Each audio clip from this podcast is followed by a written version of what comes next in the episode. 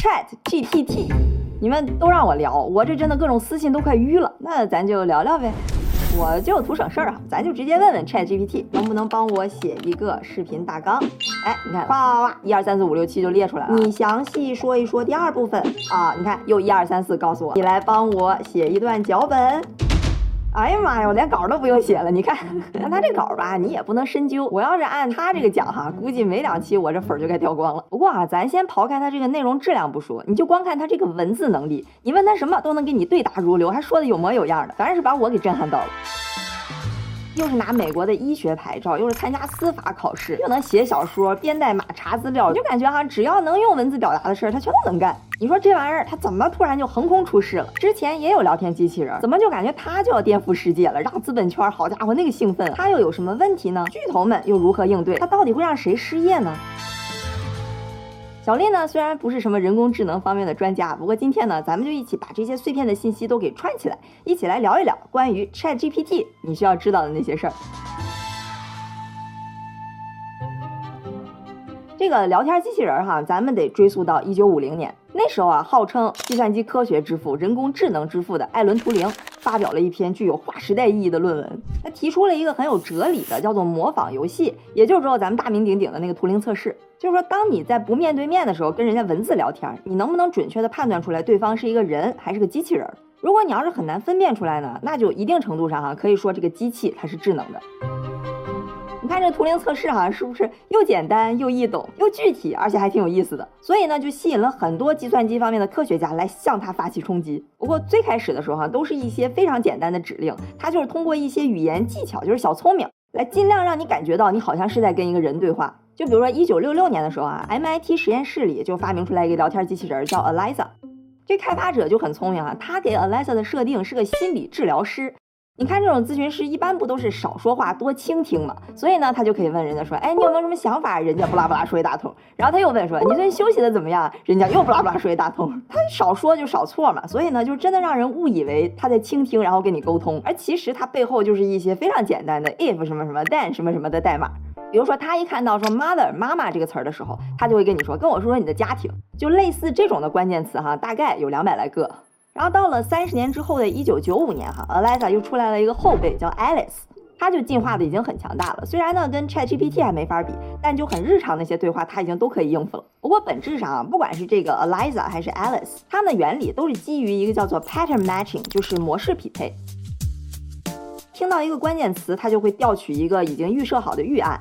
就比如说，他听见你好，你就问人说吃了吗？他听见妈妈，他就说跟我说你的家庭，类似这种。其实啊，即使是在现在一些购物网站啊、银行什么的机器人，它基于的还是这种 pattern matching 的模式。就比如说，你跟他聊天，你一说到退货，他就啪给你发个退货流程；或者你一说 ATM，他就啪给你发个附近 ATM 的地图。这种匹配模式，它虽然称不上是非常的智能，但确确实实减少了很多那种大量人力机械性的重复回答。但咱就从智能的角度讲啊，你说这种限定规则的机器人，就算你的规则写的再复杂，预设再多，也不可能穷尽所有的答案，它更不可能去创造新的答案。所以呢，你要真的想通过那个图灵测试，想要变成真正的智能，单凭这种模式匹配哈是不可能实现的。于是啊，就出现了语言学习里边一个新的流派，这个呢也是人工智能里边非常重要的一部分，就是机器学习。顾名思义哈，它的基本理念呢，就是让机器去学习，就是说我不给你人为规定一些规则和回答了，就给你一大堆现成的例子，让你自己去学习找规律。听着是不是就感觉厉害多了？也非常符合我们对学习这个逻辑的认知。基于这个理念啊，就在二零零一年就有了一个叫做 Smarter Child 的更聪明小孩这么个机器人，就火出圈了。为什么火呢？首先啊，它用了一些机器学习里边当时比较先进的模型，来让聊天变得更自然。而且啊，两千年那会儿不是兴起了一大批聊天软件吗？什么 AOL、Windows、雅虎，那个 Smart Child 就把这些平台横扫了一遍，就让全世界好几亿人都可以跟他对话。不管你问他什么，你甭管他答的怎么样，总能跟你聊上两句，可以算是 ChatGPT 的大前辈了。你说这么好玩个东西，那立马就风靡全球，吸引了超过三千万的用户跟他对话聊天。他每天哈光接收的信息就要超过十亿条，被各种人聊骚。直到二零零七年的时候啊，他被一家巨头公司给收购了。你猜是谁？就是微软。你可以看出来，微软在那么早的时候就已经开始觊觎这个领域了。不过啊，这个更聪明小孩呢，虽然已经很能聊了，但是离通过图灵测试还有很长的距离。就你跟他聊两句就知道，那就是个机器。好，咱们继续进步哈。到了二零一零年的时候，机器学习里边的一个领域啊开始闪光了，叫做人工神经网络 （Artificial Neural Network）。你看啊，我们人的大脑其实是靠超过一百亿个神经元通过网状链接来判断和传递信息的。虽然这每个神经元都很简单，但是它们组合起来就可以判断非常复杂的信息。所以这个人工神经网络哈，其实就是想模拟人脑的这种形式。输入信息之后呢，就会经过若干个隐藏神经节点的判断，就跟神经元似的，然后给你输出结果。其实这个神经网络的思想啊，早就有了，可以追溯，甚至可以追溯到一九六零年代。但是啊，它需要两样东西做支撑：大量的数据和强大的算力。而这些呢，在之前都是不具备的。所以呢，这个神经网络的事儿哈，就是纸上谈兵。到了二零一零年代啊，那不互联网时代了吗？数据肯定是有了，算力呢也是持续指数级别的提升，才让神经网络这个开始能应用起来。人们就发现哈，这个模式真的特别适合解决，就是人们一看就知道，就凭直觉那种事儿。就比如说，你一看到一张脸，你就能迅速知道他是谁。当然，刘强东除外。我这是脸盲，脸盲，脸盲，我根本不知道他漂不漂亮。你想，之前要是让电脑判断出这个人是谁，那简直太难了。但是你用这个神经网络哈，机器学习就能慢慢摸索出规律。现在啊，它的应用已经非常广了，不光是人脸识别，像声音识别、自动驾驶，包括前几年下围棋打败柯洁那个 AlphaGo，都是用这招练出来的。所以说啊，这个神经网络在刚才我们说那些领域都可以大展宏图，但回到文字领域呢，它发展就不太顺。那为什么呢？因为这个机器学习哈，它一般都是用一种叫做循环神经网络，就是 RNN 来处理文字的。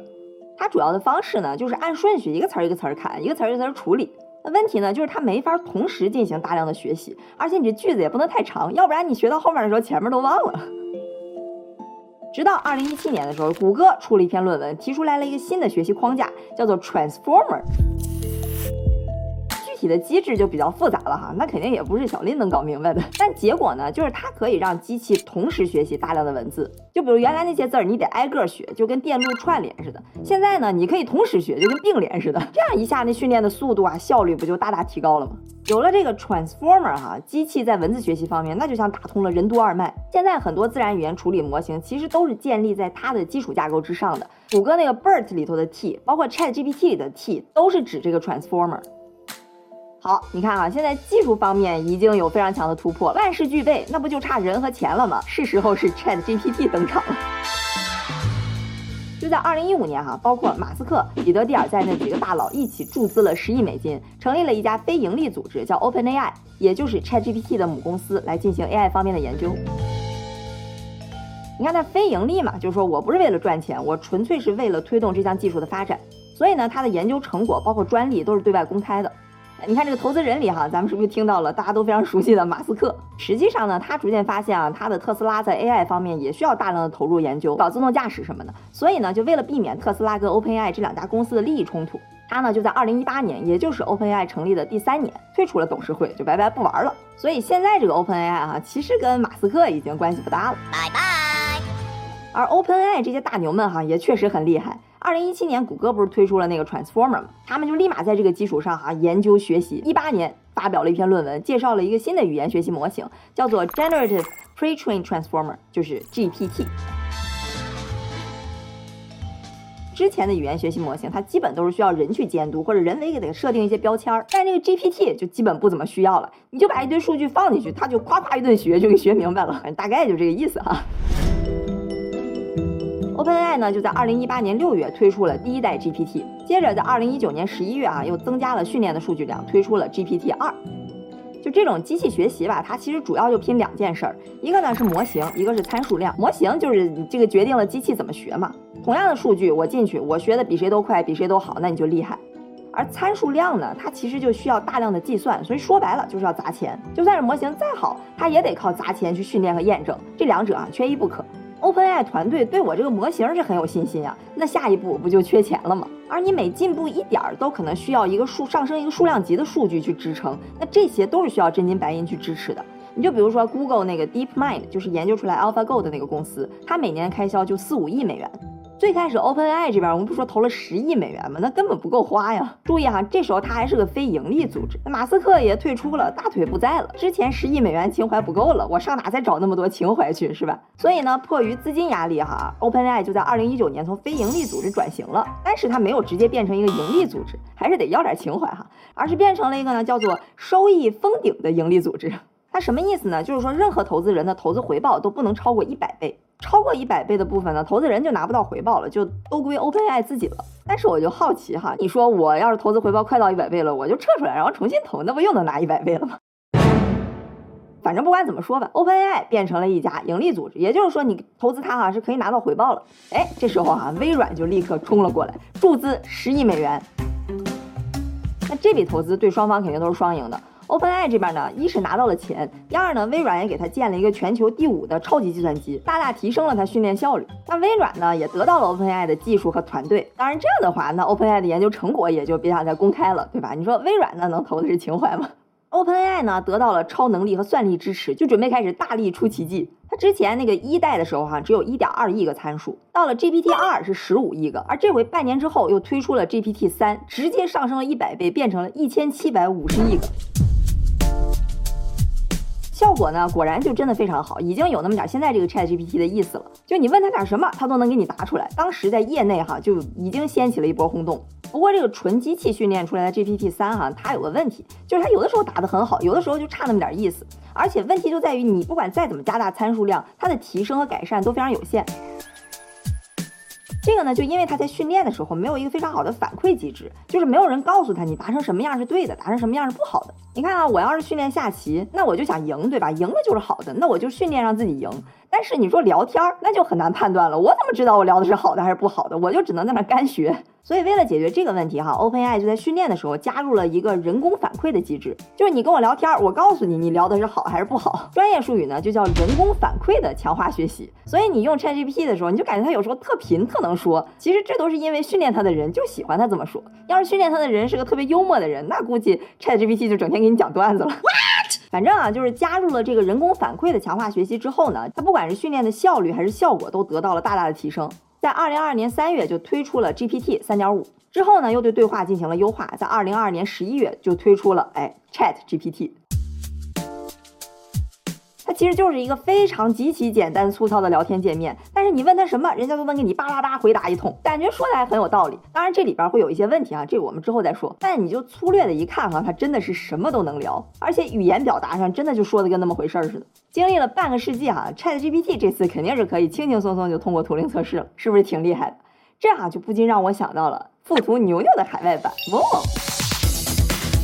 富途啊，有百分之七十多的人都是搞产品跟研发的，就是想靠科技创新让投资交易更简单，一个账户就可以搞定美股、港股、澳股、新加坡股、A 股通、基金、外汇、期货、债券，布局全球。哇啊啊啊啊！某某啊也给小林粉丝准备了专属福利，开户呢就送一股 Under Armour 的股票，你要再入金等额一万港币，还可以再送一股价值约一百美元的 Google 的股票。最近啊，这个 Chat GPT 不是火了吗？你要是想看都带火了哪些概念股哈，哎，你就在这直接搜 Chat GPT 就能看见了，美股、港股都有。你看啊，不光是像微软、谷歌这些大家都听说过的巨头，还有一些你之前可能没听说过那种潜力股。你就说我要想看看哪个股票的潜力哈，比如说就台积电吧，像这种华尔街分析师的评级、目标价的预测，还有这个股票有几个积极的、消极的信号，默默全都给你整理出来了。反正大家平时关心的啊资金面、技术面、基本面都挺全的。而且它不光是把这些信息都免费。给你整理出来，包括这图啊、可视化做的都还挺直观的，包括啊实时更新的全球哈 AI 相关的资讯，甚至都给你翻译好了。除了 Chat GPT 哈，它这里边还有叫做概念板块，你就能看到别的概念股。你看什么机器人科学啊、物联网啊，不就算你不炒股，了解一下都挺好的。他们还有毫秒级报价，还有零点零零三七秒极速下单等等这些能力，你就能看出来，真的是想在科技上大力出奇迹。最近啊，某某刚在日本也开放了平台的功能体验，用户都说可来哇，嘿科技，哎。感兴趣的朋友可以通过下面链接领股体验一下。好，咱们说回 Chat GPT。反正啊，它就确确实实已经颠覆了大多数人，包括我在内对聊天机器人的认知。所以在短短的两个月内，Chat GPT 的月活就突破了一亿人，扩张速度肯定是史上最快，各种数据怎么吹都不为过。不过说实话啊，就 Chat GPT 它这么强的颠覆性，它产品本身给人们带来那个震撼，已经远远超过那些数据了。直到现在哈，我看他回答问题的时候，就关键他不是那个一口气儿就全给你出来，是真就那么一点一点吭哧吭哧，就跟个人在那跟你说话似的。我经常还真起一身鸡皮疙瘩。不过我估计哈，就一年之后大家再看这种，应该就见怪不怪了。好，咱们来看看啊，这个 Chat GPT 它是怎么做到，就你不管在什么领域问它问题，它都能聊的。简单来说哈，就类似 GPT 这种大型的语言模型，它本质上就是在那计算下一个词儿、下一句话该出现什么，就是个概率问题。就比如说啊，他说到了我很要往下接，那数据库里那么多词儿，可以是我很开心、我很健康、我很着急、我很饿等等。但是呢，你要有个上下文，比如上面说今天天气不错，那他可能就计算出来哈，说大概率就是我很开心。其实他的每个回答、每个词儿都是这么简单粗暴，靠前文的相关性来计算出来。当他学习内容足够多，就上千亿的参数和文字，通过这些复杂模型找规律之后哈，他自己就形成了一个非常庞大的神经网络。就你完全不需要告诉他什么叫编程，什么是视频脚本，他自己看多了他就知道了，说啊，编程就是这么写代码，视频脚本就该长这样。所以我让他帮我写一个 Chat GPT 的视频脚本，他就从他总结出来那个相关性，就一个词儿一个词儿往外蹦就完了。你看他本质上啊还是一个语言模型，就是在学别人说话。那他知道他自己说的是什么意思吗？至少目前这个 Chat GPT 的版本，他还完全不懂。他就像是个记忆力特别好，但是什么都不太懂的小孩在那学大人说话，但是让我们以为他好像什么都懂了。这也是为什么，就你看他说的那个话，真的都已经非常完美，非常像人类了。但是呢，还经常会犯一些逻辑性的错误，就是我们看着觉得非常弱智，就加减乘除这种错误。哎，就是因为它其实是一个语言模型。就目前来讲哈，相对于他讲的对不对，他更在意的是我说的像不像那么回事儿。实际上，GPT 也经常会出现大量编造答案的情况，也就是说，他本来都不知道他在说什么，但他就是在那给你硬扯。也包括很多道德伦理上的问题，比如说你问他人怎么看人类，他就跟你说啊，人类是劣等的、自私的，是最烂的生物，就应该彻底被消灭。他真的是这么想的吗？那他肯定也不知道自己在那说什么，也不知道从哪学来的。不过啊，这些胡说八道什么的问题，都是现在这个版本的 Chat GPT 的问题。虽然现在它可能就是简单的模仿，但是当你模仿的越来越像，越来越高级，就比如百分之九十九点九的情况你都能回答正确的时候，那它到底是真的理解了，还是纯粹在那模仿？是不是就其实意义也不大了？这个哈，其实也是图灵早在图灵测试那篇论文里边就讨论过的一个问题，就是与其我们问说机器能像人类一样思考吗？倒不如问说机器能做人类做的事儿吗？哎，有点深度了。我觉得啊，Chat GPT 它重大的一个突破就是极大的提升了人类和机器之间沟通的效率。人类之间沟通信息的方式主要是文字，那电脑呢，它是用代码。那之前呢，就人类就迁就是电脑嘛，什么事儿我都得先学编程，然后想好了，把它编成一个电脑能理解的语言，然后让它执行。包括搜索，我们也是先把自己的问题换成几个关键词，然后去搜。但有了这些语言模型之后呢，它就变了。电脑可以慢慢理解人了，我呢就可以直接跟他说人话，然后他自己去翻译，自己去执行。大家都觉得 ChatGPT 很神奇哈，你问他什么他都知道。但其实它的神奇之处并不在于说它能去执行这些任务，更主要的是它能非常准确的理解你的问题，然后呢结合语境，从它那庞大的数据库里边提炼出来最恰当的信息，换成人话再告诉你。它这个沟通的环节其实这里边最神奇。有了一个这么强大的接口，那很多东西我们就可以更轻松的交给机器去做，那做事儿的效率不就大大提高了吗？你就想象哈，假设我们能把它跟一个语言识别系统，比如说像 Siri 这种连起来，让它可以跟你自由对话，然后你要再能接上一些专业的分析接口，比如什么 AI 的股票分析啊、编程啊、计算啊、什么机器人，然后再接上一个视觉生成的部分，好家伙，那咱真的每个人就能像电影里那钢铁侠跟他助手似的，比如你跟他说啊，你帮我算一下什么莫比乌斯环的什么什么，然后他就夸。给人给你算，然后你就说，哎，真棒！你看啊，这个 Chat GPT 一下子开启了这么多可能性，本身又这么火爆，那它背后的大股东微软肯定乐疯了，对吧？那赶紧投钱造势。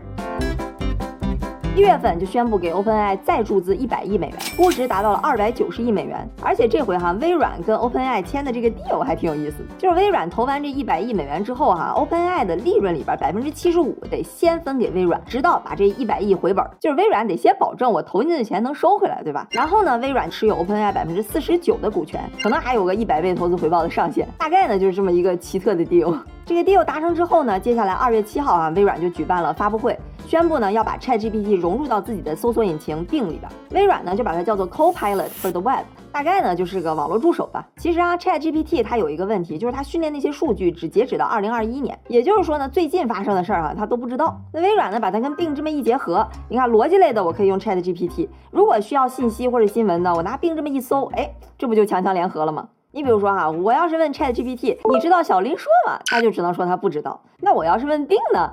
哎，他就说哈，说小林说是一个又有趣又有用的内容创作者，是很多要追求自己梦想的人的好榜样。说的我都有点不好意思了，所以他火是有他道理的。而且啊，微软还很阴险，它这个聊天功能必须用它自己家那个 Edge 浏览器才能用。不得不说哈，就这一波的营销和造势，我给满分。好，那面对这一波铺天盖地的宣传哈，这时候最慌的。就是谷歌了，为什么呢？因为 ChatGPT 很可能会撼动他们最大的一块蛋糕，就是搜索。你想啊，那我要问 ChatGPT，它都能组织好语言告诉我，那我要想搜东西的时候，我就不用再去查完了自己挨个看了，我就直接问 ChatGPT 就行了，对吧？那就没人再用搜索引擎了。那你说谷歌它能不慌吗？你要知道哈，它现在占有全球搜索市场的份额是百分之九十三，那是妥妥的垄断。微软那个病呢，虽然排在第二，但只有百分之三。搜索业务带来的广告收入能占到谷歌总收入百分之六十。你说大本来都做的好好的，突然横空跳出来个什么什么 PT？其实一直以来哈，谷歌在人工智能领域都是领先的。你想那个 Transformer 不就他搞出来的吗？他其实一直也在内测一个机器人叫 Bert，跟 ChatGPT 很像啊，只不过没有花大量的精力去训练它。它其实还有另外一个机器人哈，更厉害，叫 Lambda，完全就是基于人类正常的对话，所以它甚至还会开玩笑或者表达自己的情感。就完全不是说光你问他他就回答这么简单，就因为他说话确实是太自然了，甚至于都骗过了当时在谷歌内部一个开发测试的员工，相信 Lambda 已经具备了自己的意识，就差不多像个七八岁的小孩儿。所以啊，谷歌其实在聊天机器人这块一直都是很强的。但是呢，它的立场跟微软就完全不一样了。你像谷歌本来就是搜索领域的王者，它吃饱了撑的，非得搞个机器人，然后把自己的摇钱树给砍了吗？那不到万不得已，肯定不会的。所以这也是为什么，就我估计哈，它那个 Lambda 更专注于对话和聊天，而不是像 ChatGPT 这种就什么问题都能回答。而且呢，它一直不把这些 AI 机器人放出来，也是担心自己的名誉风险。谷歌它毕竟是搜索的嘛，要的就是要准确严谨。你说你要是推出来个还没训练好的胡说八道的机器人，那多不像话。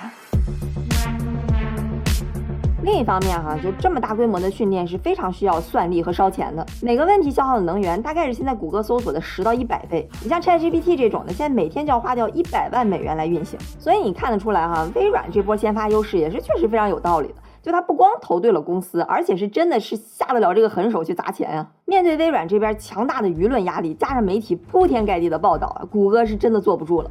ChatGPT 刚上线不久啊，谷歌内部就发布了一个叫做“红色预警 ”（Code Red），就这是我们生死存亡的关键时刻了，我们得集中全公司的力量到 AI 这个赛道上了哈，因为这个东西关键它就是得快，它有多快呢？快到谷歌把自己的腰给扭伤了。咱刚刚不是说微软的发布会是二月七号嘛？说把 ChatGPT 融入到它的搜索引擎里了。谷歌这边急忙二月八号就举办了发布会，发布了自己的对话服务，叫 Bard。这个就是基于他们刚刚那个对话机器人 Lambda 开发的。你就看看谷歌发布会之后，微软和谷歌这两个公司的股价，你就知道谷歌这发布会到底有多惨了。这个行业真是怪不了别人，你都不用看什么专业分析，你只要静下心来把他们两家发布会从头到尾看一遍，就知道为什么了。所有人都知道，这里边大家最关注的就是 AI 聊天的部分。但谷歌它整个发布会四十分钟，前面先是说自己之前的成就，然后又是照片搜索，这中间呢还出现了那个演讲的人找不着展示的手机，只能跳过这一盘。We are missing the missing the phone。后来好不容易进入到正题，开始介绍这个 Bard 了，也就说了几分钟就完了。而且啊，谷歌发布会的时候，同时还发布了一个介绍 Bard 的视频。要命的是啊，这个视频里头 Bard 的回答还出现了事实性的错误。其实啊，说实在的，现在这种聊天机器人，它出现一点事实性的错误，大家也是可以理解的。但是啊，你广告片上答案都没查清楚，手机还忘带了，然后雷声大雨点小一带而过，肉眼可见能看到谷歌的仓促和慌乱，这个啊才是市场担心的。虽然 ChatGPT 风光无限，可大家都知道 Google 是 AI 领域的强者，所以就算你短时间内没怎么吭声哈，估计外部人也知道你不好惹，你估计是在那憋大招。你看他发布那个红色预警，其实有个原因，可能就是让外部知道说，哎，我很重视这个事儿哈，你们先别着急卖股票。所以你看发布会之前，谷歌的股价哈跟微软比也并不差，可是非得着急忙慌搞了这么一出，那不就有点露怯了吗？所以谷歌的市值哈一下蒸发了一千亿美元。那相比之下哈，微软那边就稳多了。你看微软的 CEO、OpenAI 的 CEO 全都出来亲自讲解，将近一个小时的发布会都在着重讲这个 AR 聊天的功能，还加上各种演示，很明显就是做了充分的准备。这 AI 战争刚一打响，谷歌这边先是被 ChatGPT 搞了个措手不及，然后自己一慌又来了个低级失误，可以说啊，这第一仗算是惨败。但这个毕竟也只是第一仗，谷歌呢毕竟也还是谷歌，后面怎么样呢？哎，我们就拭目以待了。当然哈，这场 AI 战争也绝不仅限于这两家公司，像 Meta、百度、腾讯、阿里也都抢着入局。但凡和生成式 AI 沾边的股票都开始狂涨，像英伟达、AMD 这种提供算力基础的硬件厂商也跟着沾光。其实啊，像 AI 聊天、AI 作画、AI 编程这些生成式 AI 哈，在前两年就已经迎来了井喷式的发展。这是这个方向，过去几年的融资额从二一二二年就已经开始起飞了，每年都是十多亿美元。但二零二三年一开年，微软啪就先砸进去了一百个亿，资本已经尽其所能，全都涌到这个赛道。好，那这个东西哈发展的这么快，它会不会导致很多人失业呢？它又会导致谁失业呢？会不会导致你失业呢？就这种技术革新，它永远都是一把双刃剑。它可能会创造出来更多的工作，就失业率也不一定降，总体的 GDP 呢八成还会上升，但是短期内哈，它肯定会导致一部分人失业。我就在想哈，你说咱们怎么能尽可能的不让自己失业，甚至说能够利用这个 AI 工具来提高自己的生产力呢？我个人的总结哈，就是咱们得尽量避免那种套路性的工作。就以前电脑刚出来的时候，可能解决的是一些人类的重复性工作。就我每天都在那不停的、不停的重复一件事儿，你搞个电脑 for loop，哎，就给解决了。那现在呢，就不光是那种重复性工作了，就连套路性工作，就只要你有套路，哪怕你感觉你每天在那创作，实际上呢根本没动太多脑子，就这种事儿哈，那机器也能分分钟就给你玩明白了。那什么叫套路性工作呢？我给你举个例子哈，你就比如说我让 ChatGPT 写一个有关小林的童话故事，他就说哈，小林有一只会说话的猫，他打败了恶龙，拯救了公主，成了英雄。哎，那我告诉他不对，小林是个女的，你重编。他说小林是个女的，有一只会说话的猫，打败了邪恶的女巫，成了英雄。所以你看啊，这就是童话故事的套路。它有一只会说话的动物，打败了一个东西，成了英雄。虽然这个会说话的猫它在里边毫无作用，但这就是童话故事的标配。就类似的，比如有一些特别熟练的工程师，整天闭着眼睛就叭叭叭能写的代码，写手闭着眼睛就能一天写二十条的那种网文，或者公司一些特别基本的财务报告啊、基本的设计、基本的法律建议等等。你想为什么这些活儿哈，我熟练了之后闭着眼睛都能干？就因为它背后有套路嘛。那现在 AI 学会这些套路呢，那你也不用闭着眼睛干了，AI 全都给你包了。注意啊，我并不是说啊，程序员、会计师、什么作家、分析师这些人都会被取代，只是说他们工作当中里边那些套路性的部分，会慢慢机器就会学会了。所以哈，你要是感觉自己工作当中有一些套路性的成分，哎，那你就得小心了。反正至少哈，你别把那些套路放在网上，这样 AI 不就都学去了吗？其实不光是失业这块儿哈，就是因为它的颠覆性实在是太强了。我们已经能看到它给现在的社会造成了巨大的冲击。你就比如说学校教育这块儿它才上线几个月，现在美国十八岁以上的学生里边哈，都有九成用过 ChatGPT 帮他写作业了。而且它基本上除了体育，是不是哪一科都能做？你说我怎么知道你这作业是不是自己写？当然不是说这个东西我们就不能用它帮忙了，只是说我们现在的教育体系还没有准备好让 ChatGPT 进来。这个颠覆性，它就好像我们用几百年好不容易建立了一套比较完善的交通系统，结果突然有一天这车全都会飞了。飞车嘛，这个技术长期来看它肯定是好的，但短期呢，我们还没有一套完整的新的体系的时候，所有人都满天乱飞，那不就乱套了吗？那社会的秩序就会被极大的扰乱。所以你看，像学校、公司一时他也想不好 ChatGPT 怎么融入到自己现有的体系，那就只能一刀切，直接先都给禁止。包括你说像 AI，它写的内容，它画的画，到底算谁创作的，版权算谁的，对吧？这些其实都是很棘手的问题。所以说呢，这种生成式 AI 哈，它之后到底能发展什么样，其实谁也说不准。你想 ChatGPT 团队，它最最开始的时候也没有什么特别多的目的，就是纯粹把数据放进去，让机器去学习。弄出来之后才发现，哦，原来这么厉害，还能跟搜索连接上。大家其实也都是摸着石头过河，所以你也不知道突然哪天在 AI 在哪个领域就开窍了。我有的时候就感觉哈，能见证 AI 这么神奇的发展，其实还是个挺激动的事儿。潘多拉的魔盒也在一点一点被我们打开了。